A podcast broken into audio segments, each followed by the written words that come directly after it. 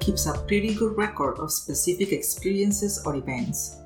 This includes our ability to remember when past experiences occurred. It also extends to our ability to use that information to imagine or predict future outcomes. However, until now, we didn't have a clear idea of how the brain supports these functions.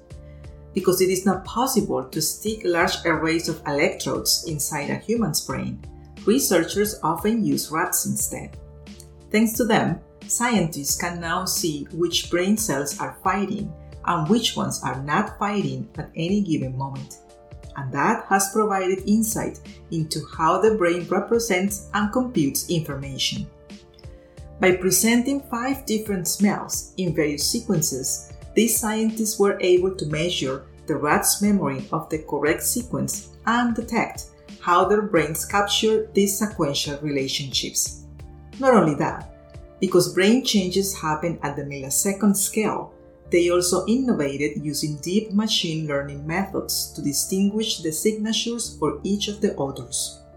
That way, they could capture as well when the rats were anticipating something was gonna happen. Since this type of memory is strongly impaired in a variety of neurological disorders, the findings in this paper may be a critical early step toward understanding memory failures in Alzheimer's disease and other forms of dementia.